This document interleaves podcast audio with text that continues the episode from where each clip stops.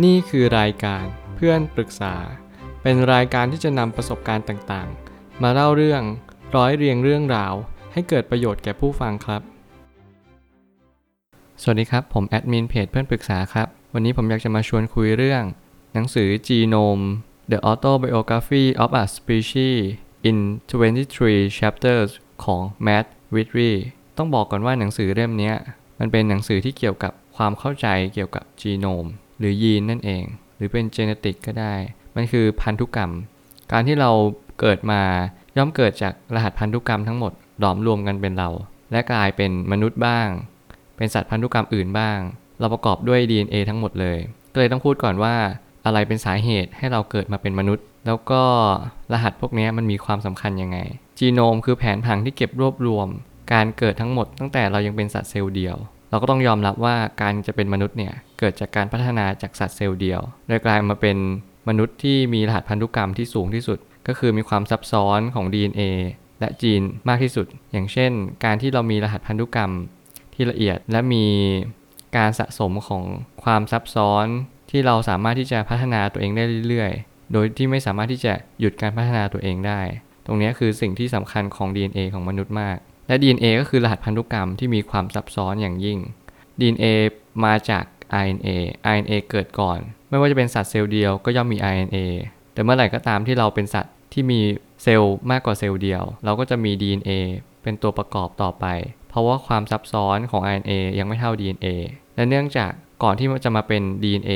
ก็จะต้องมีโครโมโซม โครโมโซมก็คือ 23 โครโมโซม ก็เลยกลายเป็น 23 chapter ของ Matt b r i d w y ที่เขาเขียนไว้ให้ แต่ละโครโมโซมเนี่ยมันก็จะมีความเหลื่อมล้ำแตกต่างกันไป ไม่ว่าจะเป็นโครโมโซมนี้ทำหน้าที่อะไร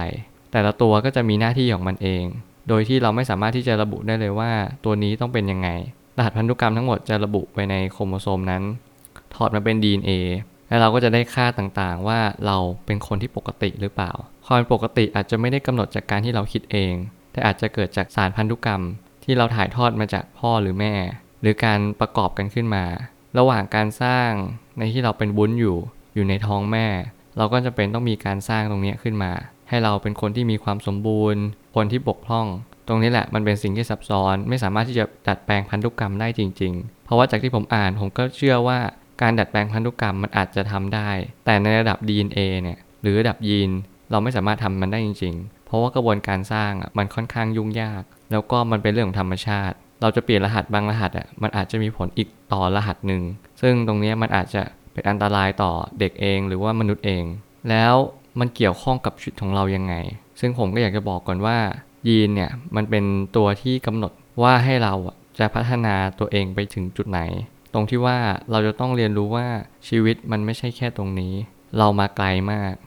เราก็คือแบคทีเรีย แบคทีเรียก็คือเรา เราพัฒนามาได้ไกลกว่ามันเท่านั้นเอง มันไม่ได้หมายความว่าเรากับมันต่างกัน มันก็คือตรงกับหลักธรรมะที่ว่าเราควรเมตตาสัตว์ทุกอย่าง เพราะว่าสัตว์ทุกอย่างก็เป็นเพื่อนร่วมโลก ตรงนี้แหละมันทำให้เราเข้าใจว่าเราควรจะเมตตาทุกๆ สิ่ง ไม่ว่าจะเป็นสิ่งมีชีวิตเอ่ย สิ่งไม่มีชีวิตเอ่ย เพราะว่าทุกคนหรือว่าทุกสิ่งล้วนหล่อหลอมให้เรามาเป็นคนแบบนี้ ล้วนหล่อหลอมให้เรากลายเป็นสัตว์ที่มีความ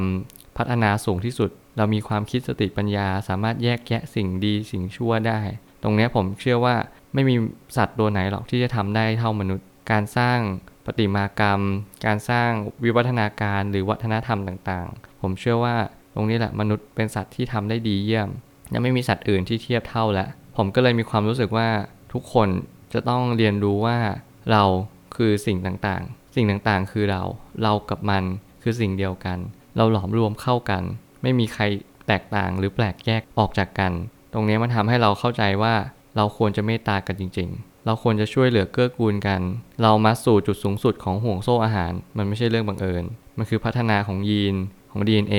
ให้เราได้มาไกลขนาดนี้ ความพอดียังไงก็สำคัญที่สุดอยู่ดี ผมสังเกตจากการที่โครโมโซมแต่ละโครโมโซม มีการเกินบ้างหรือขาดบ้าง เราก็สามารถที่จะเป็นดาวน์ซินโดรมออทิสติก หรือแม้กระทั่งเป็นโรคมะเร็ง ผมเชื่อว่าทุกคนน่ะมีทั้งขาดทั้งเกินใน DNA ทั้งหมดแหละ แต่มันจะไปส่งผลตอนไหน อะไรเป็นปัจจัยเร่ง อะไรเป็นปัจจัยชะลอ เราก็เลยมีการกิน การนอน และการที่เรียกว่าหลั่งสารความสุข สารบางสารหรือว่าสารความเครียดมันอาจจะทำให้ DNA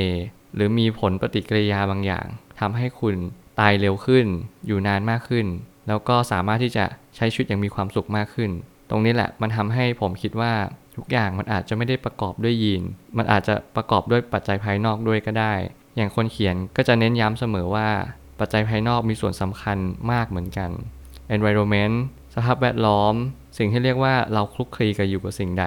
ยีนของเราพันธุกรรมเราก็จะเปลี่ยนค่าตามกับสิ่งที่เราไปหามันด้วย บางปัญหามันอาจจะบอกว่าให้เราเข้าใจว่ามันไม่ใช่เฉพาะยีนกำหนดค่าเรา แต่เราเนี่ยแหละเป็นกำหนดค่ายีนโดยตัวของเราเอง โดยที่เราไม่รู้ตัว บางทีเราอาจจะมองว่าทุกอย่างถูกกำหนดมาแล้ว แต่มันไม่ใช่ ยีนกำหนดมาบางส่วน แต่ผมเชื่อว่าสิ่งที่กำหนดยีน หรือว่าอะไรก็ตาม คือการพัฒนาของยีนนั่นเอง อย่างเช่น มนุษย์มาไกลมากๆ และมนุษย์ก็ย่อมจะพัฒนาต่อไป แต่เมื่อไหร่ก็ตามที่ยีนมันหยุดที่จะพัฒนา อย่างเช่น เรารู้แล้วว่าเราสามารถที่จะปรับตัวได้กับธรรมชาติ ยืนอยู่ได้ แต่สิ่งที่สำคัญเราลืมปรับภายใน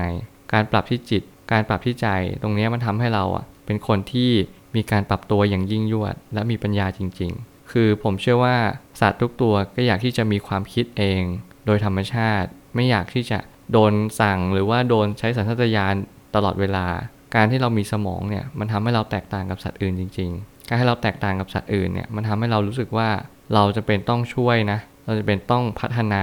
สัตว์ต่างๆ ไม่ใช่ว่าเราจะมาทำลายกัน หลายคนก็ชอบเอาความดีเอาความเก่งเนี่ยมาข่มคนอื่น แล้วก็ใช้ตรงเนี้ยมาเป็นตัวทำลายสิ่งต่างๆ ผมเชื่อว่าถ้าเกิดสมมุติว่าเราสามารถที่จะช่วยกันได้จริง ๆ มนุษย์จะเป็นสัตว์สัตว์เดียว ที่สามารถที่จะช่วยสัตว์อื่นได้ ที่สามารถที่จะช่วยในระยะยาวได้ด้วย ไม่อย่างนั้นสัตว์ตัวอื่นมันก็จะล้มหายตายจาก แล้วก็ไม่สามารถที่จะยืนหยัดอยู่ได้ เพราะว่าสัตว์หลายๆตัว ก็ต้องพึ่งอาศัยสัตว์ที่เก่งกว่าเสมอ และสัตว์ที่เก่งกว่ามันก็จะเป็นมาก ๆ ที่จะต้องเรียนรู้ว่าเราจะต้องมาทำอะไรกับโลกใบนี้ เราเกิดมาเพื่ออะไร ความหมายชีวิตเราคืออะไร ผมเชื่อว่ามันอยู่ในยีนของเราแล้วแหละ เราจะช่วยหรือเราจะทำลาย นั่นคือทางเลือกของเรา ผมเชื่อว่าทุกปัญหาย่อมมีทางออกเสมอ ขอบคุณครับ รวมถึงคุณสามารถแชร์ประสบการณ์ ผ่านทาง Facebook Twitter และ YouTube และอย่าลืมติด Hashtag เพื่อนปรึกษาหรือ f r ร e n d t a l k ด้วยนะครับ